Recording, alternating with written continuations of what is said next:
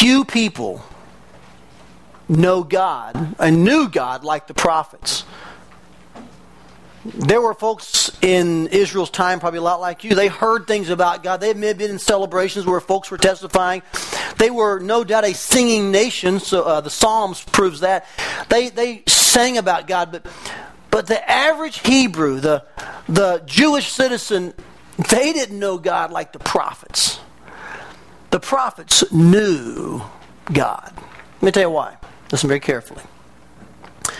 The prophets knew God because it changed their lifestyle. It altered how they lived. For instance, Jeremiah. He wrote an Old Testament book. He was a prophet during the reign of certain kings. Did you know that during that time of Jeremiah's life, God called Jeremiah to relay to the nation of Israel his sadness over their waywardness. And so, for most of Jeremiah's ministry, he was involved in a, and I'll, say it like this, a, a weeping ministry. He was known, in fact, as the what? the weeping prophet. He shed many tears. Was that his normal life? Was that what he asked for? No, but it was his calling to relate to the nation of Israel, watch this, God's sadness over their waywardness. And so his lifestyle showed the nature of God. That God is broken when we sin and when we stray, that God's heart is, is, is saddened when his people stray away. And, and Jeremiah lived that out. God's character changed his lifestyle. Someone even more dramatic is Hosea. And I'll say this, and you'll probably have some seriously weird thoughts. I encourage you to read Hosea. Hosea had to relay to the nation of Israel just how displeased God was with their spiritual adultery. The nation was involved in idolatry and, and, and they were committing spiritual adultery. So, in, in an, an incredibly odd situation, God commanded Hosea to marry a prostitute. Read Hosea. It's an incredible story of a man who altered his life and showed the nation of Israel just how awful it must be to be God right now. And I use that phrase in this way to have the nation of Israel committing spiritual adultery, spiritual immorality on you. And folks would say, Hosea, what's up with you? What's going on? He'd say, How do you think God feels? You, you see what I'm saying, guys? The, the, the prophets would alter their life in order to relay the nature of God to the nation of Israel. That's what they did. So nobody knew God better than the prophets. And then there's Isaiah, the prince of prophets. Turn there, would you? His book, the one that bears his name, is in the Old Testament. Turn to Isaiah chapter 1, would you? Isaiah was the kind of prophet that was probably head and shoulders above other prophets. And I use that probably more in a human way to kind of explain his prominence in the culture. He prophesied for about 50 years. He was married, had two kids. So he's somewhat like us, and yet his role, unlike Micah, his role was to be a very prominent voice for God in the middle of kings and nations and right in the middle of, of great military leadership. Isaiah's role was to prophesy in their face, so to speak. In fact, Isaiah 1 1 lays out for us his prophecy and, and what these 66 books contain. Look at Isaiah 1 1. I'll just read this simple verse to you and we'll talk a bit about the overview of the book for a moment. But it says here that the vision concerning Judah and Jerusalem, do you see that? These 66 chapters contain a very focused and specific prophecy about Jerusalem, which is the capital of the nation of Judah. This vision, of course, is one that Isaiah the son of Amos saw. Amos was also a prophet. And he saw this vision and proclaimed these prophecies during the reigns of Uzziah, Jotham, Ahaz, and Hezekiah, who were the kings of Judah. And it was Isaiah's role, listen very carefully, to be God's spokesperson and explain and exclaim to people who were listening, especially these kings, that in the midst of military threats, national alliances, superb military powers, when everything around you seems to be uh, more trustworthy than God, Isaiah had a simple prophecy that he lays out in 66 chapters. Trust to God, He alone is faithful. Let me give you a backdrop for that statement. King Ahaz was the one king during Isaiah's prophecy that had to endure the rise of the Assyrian Empire. And uh, so much so that they threatened King Ahaz, and instead of listening to Isaiah and trusting the Lord, he made alliances and, and did wrong in the sight of the Lord and, and disobeyed Isaiah's prophecy. The same thing with Hezekiah. When Hezekiah was about to make a fatal mistake and align himself with national countries like Egypt and so forth, Isaiah said, No, just trust the Lord. In fact, we know that Hezekiah at one point did repent and prayed for more years in his life and at that point turned around, so to speak. You see, Isaiah was consistently saying to kings, he would say, Listen, I know the tendency is to trust what's around you the national powers, the military superpowers, the things you see, but instead trust the Lord. He alone is faithful. In fact, verses like what's found in Isaiah 40. Remember Isaiah 40? Isaiah 40, 31 says that it is God who helps the ones who are walking not to faint. It is God who gives us wings like eagles. You Remember those verses? It's verses like that that are that dot Isaiah, and it shows us that Isaiah's one goal was to speak to kings and say, resist the tendency to trust what you see and instead trust the Lord. He alone is faithful. In fact, there are many scholars who think that Isaiah's prophecy is considered the Hebrews and the James of the Old Testament. A book that really centers on the faithfulness of God and the responsibility we have to trust Him and Him alone. Do you know that Isaiah is the longest of the prophecies in the Old Testament, and also he's the most quoted in the New Testament? So when we call him the Prince of Prophets, it's no doubt that he kind of stands head and shoulders above, above others. In fact, history records that Isaiah had a number of proteges. And somewhere in the interlude, there's a historical interlude in Isaiah, chapters about 36 through 39, in which we have much about Hezekiah's reign. It's assumed and somewhat historically documented that during that historical time, he would gather around these proteges, he would gather them around him, and he would teach them what it meant to stand for the Lord and prophesy to kings even when they didn't listen. Isaiah was a man's man, and he altered his life because of God's character. He went into arenas and palaces and environments where most folks would, would probably say things to appease the listener, but he spoke the truth in spite of what perhaps was uh, apparently on the surface. That was Isaiah's role. And these 66 chapters drip with how he envisioned um, the prophecies to come in the historical time. And they just are simply wet with Isaiah's picture of God. And here's why. Look at Isaiah 6 1. I showed you Isaiah 1 1. Look at Isaiah 6 1, just briefly. Isaiah could write in this way. He could explain that, that they should be faithful to God. He could minimize all the nations. He could show the finiteness of every man involved because he had seen God in all of his glory. Look at Isaiah 6 1. It says here in the year that King Uzziah died, most believe that probably Isaiah, it was in the latter years of King Uzziah's reign that Isaiah began to prophesy. It says here that at this moment he saw the Lord. Would you underline those four words? I saw the Lord. And let me just say to you, first family, and you can amen and agree on this, I know. When that happens, when we see the Lord, guess what? All the big superpowers, all the national leaders, all the things that we think are threatening or, or looming, nothing seems to look big when you see God. That's why Isaiah could write 66 chapters encouraging kings and citizens alike to be faithful to Jehovah God. Because you know why? He had seen him. He had witnessed to God. In the text here in Isaiah 6, we'll cover in a few weeks. Today, my only goal is to kind of give you an overview, a snapshot. He says that he saw God holy and lifted up. And by the way, as God was holy and lifted up, Isaiah took a low place of repentance. There's some teaching there, isn't there?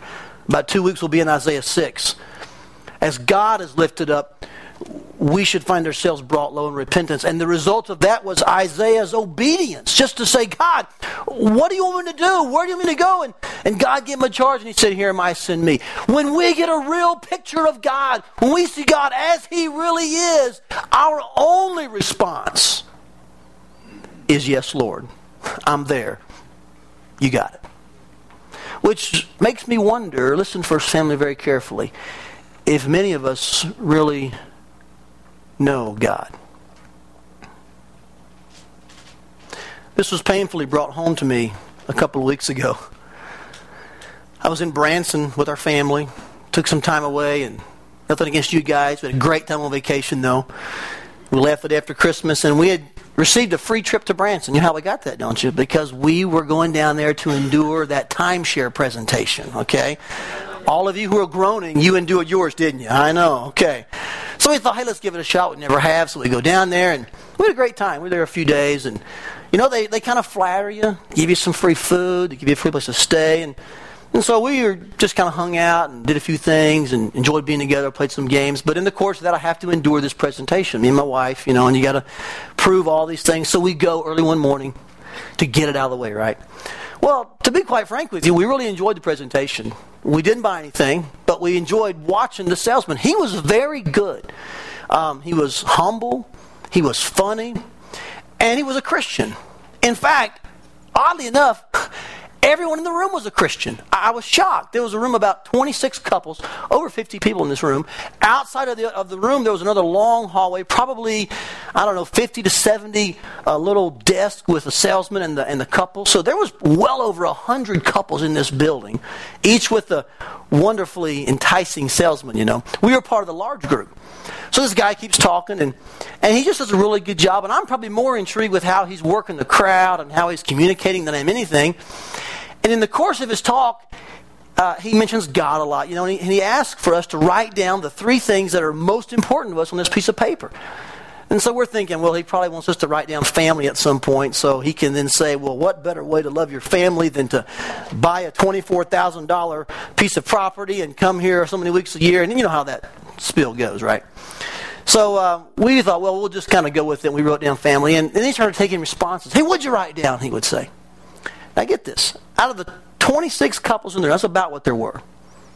Out of the 26 couples in that room, 25 of them put God as number one. I mean, he actually went around and said, What'd you write down? And they were saying, God, country, and family, or God, family, work, or, or God, family, country. They, they had all these different answers, but every 25 of 26 said God first. So here's the speaker. Obviously, uh, you know, he was a Christian, it appeared. He's, he's talked about it a lot. All the folks in the room put God as number one, except for one person. He actually put health as first. But he seemed like a good guy, of course, you know. So I'm sitting there and I'm really struck by this. Like, wow, we're in a room full of people who, uh, who say God is their number one uh, priority. That I, I felt right at home. This is awesome. And then, as the presentation went, I, I was struck by this fact that one of the couples kind of joked about the fact that they couldn't remember much about last weekend because they were too drunk. I thought, oh, that's odd. That's interesting. The God of the Bible says, do not be drunk with wine. But that wasn't a big deal to you, apparently. But, of course, they listed God as number one. Then another couple was living together. They were there to check out the free stuff, too, kind of like we were. Marriage wasn't that big of a deal to them.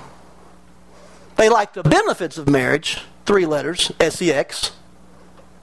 Are you with me? But, but the idea of following God's order just didn't appeal to them. Of course, they wrote God was number one on their piece of paper. And I noticed and discovered that throughout the room were a lot of people who had some seriously different views of God than, than I had. Am I striking a chord with you? Am I making you uncomfortable? You're wondering where I'm going to say next? I found the stark reality that most people live life, listen very carefully to me, based on their biased versions of God, not on a biblical view of God. And let me just go ahead and be the pastor that I think you know I am. A lot of us are the same way. You can go ahead and kind of shift in your seat, get uncomfortable. It's okay. You can do that. It's getting worse as I go on, trust me. You know, we do that, don't we? We create God how we want Him to be based on our current need, maybe a goal we have, and hey, just go ahead and be upfront. The pastors are worse than anybody. What's the next building project, the next financial need? Suddenly, we're going to create a God that's really interested in that, aren't we?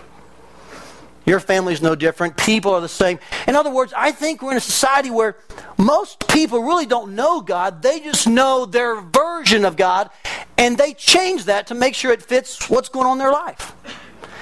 The problem with that is that's not God. You're left with something maybe like a spiritual Santa Claus. You have a need, you fill out a list, he checks it twice and gives it to you. That's what you think God is. Or maybe like a personified or divine ATM. You need something, punch in the right number, secret code, ask him for it, he spits it out. I'll see you next time I have an emergency. Maybe he's nothing more than a spiritual 911. Or maybe he's a nice old man who kind of got things going and leaves you alone. Or maybe he's like this picture right here. Watch. Yeah, yeah, yeah, yeah. Keep it down, all right? We got another one, all right? I'll be right back. Jeez. Okay, okay, okay, right. I'm God. What do you want? All right, hey, hey, get up off your knees and tell me what it is you want, okay? And make it snappy. All right? No, no. Listen here. Michael. Michael, get the telephone, all right? No, I am sick and tired of that phone ringing, okay? Michael, you pick it up, you take a message, all right? You tell him I get back to him in 200 years, all right? Listen, I'm sorry about that. I don't care who it is, okay? You, you tell him to hold his breath. Look, before we get started here, you got to understand something. I'm God, you're a pest, okay? I'm God. We got that? Good. All right. Gabriel. Boy, am I glad you decided to show up, pal, huh? Oh, yeah, you're late. You're 287 years, three hours late. Gabriel, what's your excuse this time, huh? Huh? Hey, whoa, whoa, whoa, chick, chick, do not interrupt me, okay? I am God, and I am talking to an angel here, okay? Oh, okay, you want to go to the back of the line? Is that what you want to do, huh? Is that what you want? Well, then clam it, okay? And I'll get to you when I get to you. Oh, you know what? Okay. You ever hear this one before? I helps them that helps themselves. Yeah. Yeah. It's in there, all right? I promise you. My book, it's in there. Okay. Yeah, it's in there, all right? It's down on the page by the part that says don't be going swimming for an hour after you eat, okay? Deal with it. Gabriel, ah, Gabriel, you listen up here, okay? You know that, uh, uh, the weather thing down there, the, the, the warm one, the warm.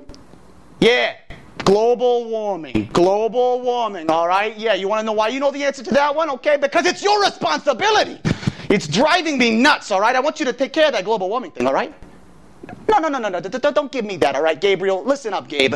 You got floods over here, you got droughts over there, you got Al Gore everywhere, okay? So why don't you take care of this thing? It's driving me up the. No, don't give me that, all right? I want it done, okay? Get creative, sponges, something. Get out of here. All right, I'm sorry about that, but listen up. You got six more. Michael, the phone! Get the phone! You got six more seconds. That's all I'm giving most folks. Okay? Peter.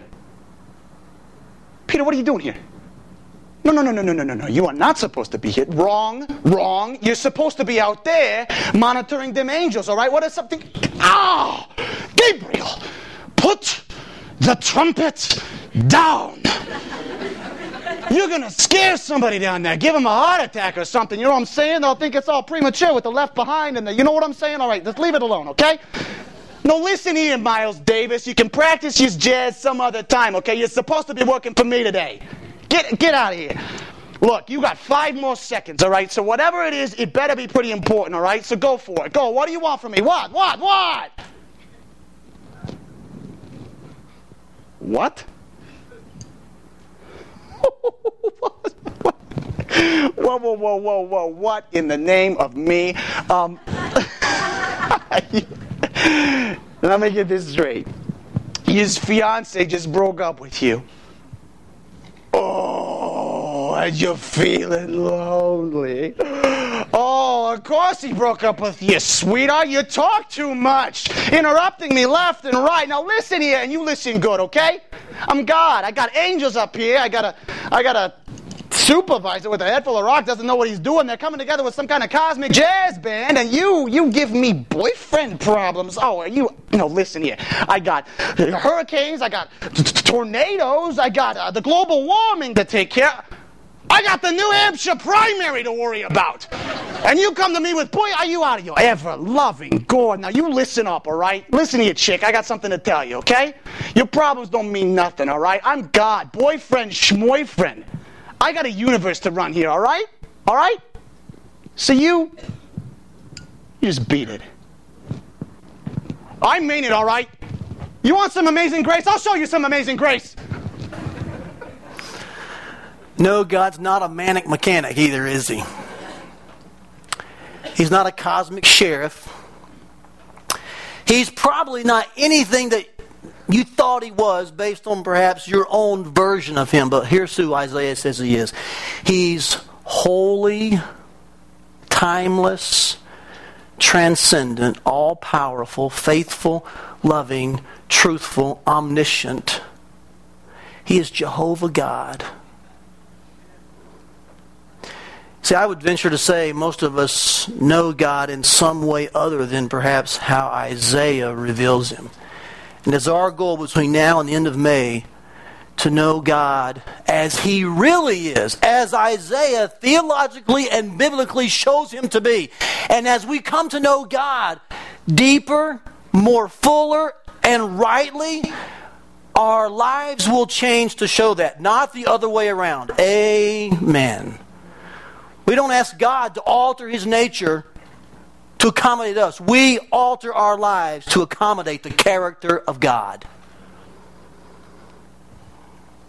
In fact, Isaiah, his 66 chapters reveal at least 14 character traits of God. Now, I've listed them on your worship folder. Will you find that? You got one when you came in, didn't you? Find your worship folder and, and locate that, would you? I'm not going to read through every one of these. Everyone just take a deep breath and relax. I want you to see, though, kind of the roadmap for our series and how we're going to kind of look at this book. It has historical implications, it has theological significance, but I think superseding all of those is this consistent view that Isaiah gives us of God. It's why he acts like he does in history. It's why then we act like we do because God is, and then he describes in at least 14 ways the things that, that God is. For instance, he, he's a just God. Talked about in Isaiah 2, 3, and 4. In Isaiah 36 to 39, we see he's a responsive God. Later on in the book, towards the end, we see he's a very personal God, or he's a truthful God. There's a number of traits, and we're going to be looking at each of these not to create a God that we like, but to understand the God who is, and then to adjust our lives to him. When we do that, we'll find ourselves somewhat like Isaiah, hopefully, captured by God's character. Not afraid to adjust or change or do whatever He calls us to do. You know why? Because we've seen the Lord. We know what He's like. And because God is, we then adjust. For instance, if you came to know God in the ways mentioned here, we'd be different people. For instance, I think if we really knew God's redeeming nature, as talked about in Isaiah chapter 7 through 12, we would act differently towards broken people. Listen very carefully, First Family. We're at a precarious place in our church. The room is full. Some of you will change and go to first service next week because it's too full for you, which is probably a good idea. We'll fill up first service, and we're in a precarious place in that we will become very comfortable. And new people, watch this, broken people, uh, lost people will kind of be an inconvenience. You see, three years ago when we were at Nevin, we started our church, they weren't inconvenient. Man, that's who we were looking for. We were looking to really be God's ambassadors, but we're full now. And you know what? It's just crowded in the lobby. And I wish their kids would stop crying. And man, they need to get their marriage figured out. And suddenly, all the things that you believed so strongly in when we were about 60 people, if you're not careful, it'll just be kind of, you know, well, we're kind of done with that. Excuse me, we're not done. For if we, really, if we really understood God's redeeming nature, that He rescues people. That's right. Like the guy that lives next to you who can't seem to figure out how to love his wife. You're right. Like the guy that can't figure out how to get out of financial trouble. Like the woman who can't figure out this or that. You know, God loves broken people. Just look in the mirror. Amen.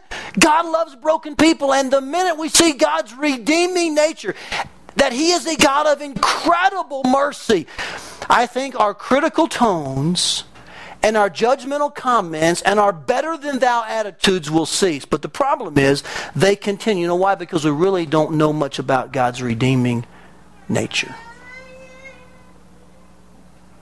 We still like to say, well, that's what they deserve. That's what they get. Are you with me? See, I say to you, we probably don't know God like we say we do. He's a God who loves when we really weren't very lovely. Romans 5 8. In fact, he loved us so much that he died for us while we were still sinners. You know, I want to say something to you as your pastor. We may lose a few folks over this. I hope you don't leave the church. But it's not right that you that certain people gloat or take pride in the fact that they don't know anybody who's lost. It's not good that you don't know anyone who's got a broken life right now, that, that you can shelter away and protect your life from all the harms of the world, and you can say, Man, I am totally secluded from the pagan world. And you think that's the heart of God for His church? I challenge you, as an ambassador of Christ, to get to know the person in your class, teenagers, the person at your job, or the person who lives across your street for a purpose far greater than just having a Coke or eating dinner? How about a redemptive relationship? Getting to know someone who's just got a lot of problems, you know? Who better than for them to know than you? If you really know God, that's who they need. Hey, get to know them. Amen? Over a church of people who are holy, yes, and insulated, but not afraid to be in the world, but never of it. If you really knew God's redeeming nature, you'd embrace that challenge. I think if you and I really understood God's sovereign nature, as talked about in chapters 13 through 27 of Isaiah's prophecy, we'd be far less likely to get mad at people. You've heard of those kinds of people, right?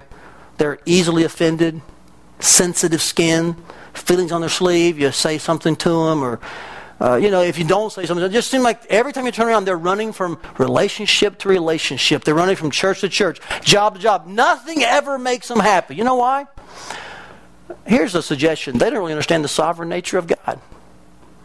They really believe that, that everything that's going on is something personal of them or about them. Uh, I mean, it's a very self centered view of life. Guess what? God sets up princes as He takes down kings. He's involved in, in, in the redemptive plan of history. And He can take even things that are meant for bad and He can work them to our good. But sometimes we get tired of God and we don't love Him, like Romans 8 28 says. He does that for those who love Him, right? We get frustrated with him, so we just kind of ditch the whole God thing. We don't like that part of him, and we just think the world's out to get us, and we're done with people, and we hide away. I've heard this more than once about small groups. You know that, don't you? I'm really kind of treading this morning. There are people who refuse to be in a smaller group because they're afraid of people, of getting hurt. I'm sure glad Jesus didn't say that as he faced the cross. Can I challenge you to instead of looking at your own little world, to let God be the sovereign God of the universe. Let Him run the world and your life. Be unoffendable. When God is that big, you know, you'll be surprised how what He said or what she didn't say or what they did just really won't matter that much. Amen? The reason we're so easily offended is because we have a little God. You let God be who the Bible claims Him to be. You let Him be who Isaiah lays out for us man, you won't live in fear of people. The sovereign nature of God. He really is in control. And He can work everything for His glory and your good. That's how awesome He is. You know, I think that sometimes we don't understand the exclusive nature of God very well either. I know we say we do, but if we really understood that God was a God of, of, of unrivaled jealousy, that He will not compete with your latest hobby, He won't stand in line behind your, your favorite pastime. God, listen to me very carefully, God demands allegiance. We don't hear that preached too much, I'll be honest with you. But when you come to this section of Isaiah, it's going to be a, a difficult time. Because we're talking about the jealousy of a righteous God. We don't hear that much, do we? But read Isaiah 49 to 52 and find out if God really will stand in line behind weekend football and your trips to the mall and the latest thing you got going on. Oh, God, I'll get to you when I can. If we really understood how God demands our love exclusively, He won't share that with anyone, He won't share His glory with anyone. If we knew that, I'll tell you one thing it changed. Listen very carefully. It changed how we treat our responsibilities in His kingdom. I always think it's amazing that we're never late for work, but it seems like we can rarely, barely get to church on time, you know? We can barely make our ministry on time, or we can hardly prepare for the next class we're teaching, or lighthouse we're leading, or what things. It's like God's kind of a second thought. After all, He's full of love and mercy. He'll understand. I didn't read the word for a few days, God, but after all, you understand my boss, of course, now. That's a different story, God. You get what I'm saying? Now, I know I'm probably treading on some toes here, and you're probably thinking, man, Todd, you're ready for a good year, aren't you? But I'm trying to show you something. Don't you see how we create versions of God, biased versions of God? To fit our life as opposed to saying, My goodness, God is a He's a righteous and jealous God. He will not compete with my hobbies. He won't stand in line for, for, for a second or third place. He demands complete loyalty and allegiance. So God, when I make a promise and a commitment, you can count on me, I'm there. Are, are you with me, guys? I think the commitment level at our church would, would increase substantially as we understand the, the exclusive nature of God. You take all 14 of these traits that Isaiah lays out for us, if they begin to set themselves in our hearts and we see God as He really is, you know what's going to happen? We're going to become a church consumed with the primary thing. You know what that is? Worshiping God as he lays out his majesty, his timelessness, his transcendency, his truthfulness, his authenticity, his faithfulness, his omnipotence, his omniscience, as God lays those things out for us, as we see his greatness, guess what? As we're captured by who he really is, suddenly all the secondary things that churches do, they become exactly that secondary. And suddenly the people of God gather for the sole purpose of worshiping this great God who is, is amazing and awesome that leaves us speechless. That's the primary thing the body of Christ should do. Now, listen very carefully. I probably stumped you there a little bit because you're thinking, Todd, I thought our job was to make disciples and reach the world. That is our secondary job. You're exactly right. The problem is, some folks take that missional aspect of church, of Christianity, and that's what it is. It's a missional aspect. It's something we do. But it's man centered. It's what we can do to reach other men. Guess what? That without the primary component becomes nothing more than just human philanthropy. Good efforts on our part to make sure that people hear this good news. It's all man centered. The best kind of evangelism, the most intense and effective outreach is when we are so consumed with God's character that who He is just overwhelms us that it naturally outflows from our life. That we live every day in awe of this God who would save us and wants to save you and you and you. Are you with me? Then it's not a program. I'll tell you something. If you're wondering why I would say to you, well, evangelism and missions, those are all secondary, I'll just tell you that this is proven in Matthew 28. This is a verse you need to hang your hat on. Matthew 28 is the, is the Great Commission, right? We're all aware of that. Go to all the world, make disciples. But guess what comes right before Matthew 28, 19, and 20? It's when the disciples fell down and worshiped Jesus. You ought to read Matthew 28. He said, I'll meet you on the mountain. They met him up there. They saw him coming, and they fell down and worshiped him. And then he said to them, Oh, by the way, I have all authority. Go and make disciples. And I'll tell you something. One of the reasons we don't evangelize and, and do the secondary things very well is because we've made them primary building buildings, conducting services, doing programs. They have suddenly become the thing we do. Uh, I beg to disagree with that. The thing we do is worship the great God of the universe. When that becomes the focus of First Family Church, when God's character raptures us, you won't need the pastor or your lighthouse leader or your ministry leader to talk you into serving or whatever else.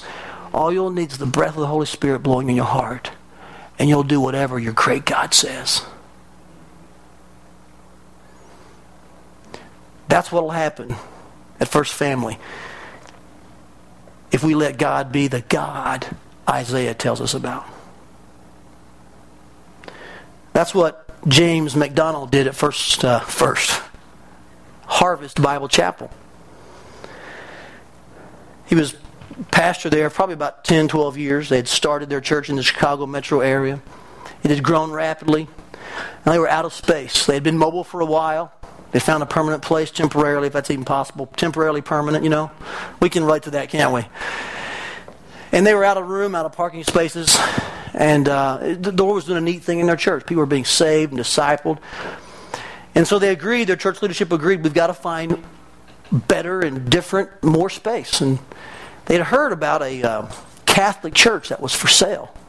So they uh, talked to the Catholic church. They began to kind of put the feelers out. And he said, I did what every good pastor did. I got the elders to go on the property and pray that the Catholic church would become our church. And he said, we had the people drive by it and pray. He said, man, I heard they wanted to sell it. So we were doing all we could do. But he said, he said, you know what? They weren't going to sell that to us. And he said, we just kept trying to get that church. He said, you know, it's not only that Catholics sometimes don't sell stuff. He said they weren't going to sell to evangelicals either. He said it was just uh, kind of a dead end to begin with. He said, but we did all we could. He said, I found in that, it was a process of about seven, eight months. He said, that process I became very frustrated with God. Hey, God, you know, we're, we're supposed to be doing your work here. We're following your word. I can't believe you won't give us a better place. And he said, I began to see God as an avenue to what I wanted. He said when the deal finally closed that we weren't going to get that church, no matter how much we prayed and marched on and claimed it, he said, I just found myself somewhat disillusioned. He said, um, I sat down and I began to feel very convicted that um, I was allowing God to be, you know, my tool to get what I wanted. He said, I confessed my sin. He said, God, I, I don't want a church like that. I don't want to be a pastor like that. He said, I, I want to be enamored and, and gripped by you no matter where we meet or what I drive or where I live. You, you are bigger than all of that. he said, I vowed that day never to get that attached to a building or a piece of property. He said he had no sooner made that prayer and that commitment than he got a call from the Green family in Oklahoma City. The Green family were the founders and some of the beginning people of Hobby Lobby. They had an 85 acre warehousing unit in Chicago and they were looking to give that to a ministry who would uh, develop it with similar uh, philosophy as their families and who would uh, make it better and who would hold an evangelical type of ministry. They just fit them real well. And he heard about it, and so he said, Guys, uh, we ought to try to get this. It was a little out of where they wanted to be, but he felt like maybe God would lead them there. They prayed. Make long story short, they went down to Oklahoma City. They made their vision presentation, shared about their church. They got a call about a week, and they said, uh, James, you are down to the final two for the 85 acre property in Chicago. We want to give that away. He said, It's between you and Dr. Falwell of Liberty University. James MacDonald says, Well, uh, we'll see what God does. About a month after that, he got a call from Dr. Falwell on his cell phone. He said, Hello, and this is Dr. Falwell. And James tells in the story, he says, You know, I was kind of like, Wow, I'm talking to, the, to, to, to a big dude, kind of like, you know, and they were laughing about that. And he said, I just want to call you and let you know that, that uh, I know you're in the running for the property as we are. I just want you to know that uh, they're going to give it to us tomorrow morning. I want you to hear it personally. I don't want you to think that there's anything wrong, but we're excited about it. I want you to know. James MacDonald writes in the story, says, A few months prior to that, I would have had some choice words, perhaps, some non pastoral comments. Because we need to move. We've got a church to take care of. But he says, but you know, because God had changed my heart, because God is great regardless of, of anything around me, I said to him, Dr. Falwell, that's awesome. He said, now we can move on to what God's going to do for us, and I'm sure you're going to do what God wants you to do for that land. He said, you know what? I'm so glad for you. I'm excited to see what you do in our area. They kept talking a little bit, you know, cordially. Dr. Falwell asked about his church, and he said, after a few minutes, his tone began to change, and he said, you know, James, he said, I just come in thinking while we're talking, I, I got all I can take in Lynchburg. My plate is full. He said, I'm 69 years old. He said, um, I think I'll go down there tomorrow morning and I'll just tell them to give it to you. He says, I about dropped my cell phone, but uh, I didn't. And I'm in the background saying, you know, on the phone, he's saying, Well, sure, Dr. Fall, if you feel that's what God wants. And, and he said that in the uh, behind the scenes, he's going, Yes. he's like, Please, you know, that'd be great. And he's kind of shares this humorously. But anyway, uh, sure enough, Dr. Fall went down there and suggested to the Green family that they give it to Harvest Bible Chapel. Three days after that meeting, they got a call from the Green family. And Harvest Bible Chapel was given for $1, a 53 million, valued at $53 million, 85 acres, 285,000 square foot warehouse, and a 900 car parking garage. Pastor MacDonald says that when he when they moved into that property, he said, God, I'll give it away tomorrow. Because even this is nothing compared to you. And he said, I kept my commitment to just let God be the great God He is, no matter where I meet, what I drive, or where I live. When God's character causes Him to act on our behalf like that, wonderful. But when His character causes Him to use the bad things in our life to get us to the point He just it doesn't matter what's around us. Isaiah is going to show us that what matters is a, is a focused view of the great God who, in spite of good or bad, will be exactly that the great God of the universe. And as we love Him and get to know Him, guess what? Everything around us will seem insignificant and finite. We'll be less traumatized as we're more awed with Him. That's where I want to be, don't you?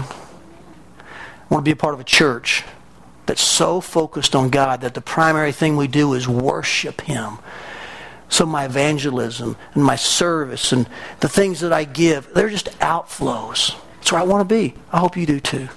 That happens as we look this way and let God be who He says He is in His Word just, faithful, holy, all powerful omniscient, all knowing, timeless, and transcendent. When He is God, the rest is just details.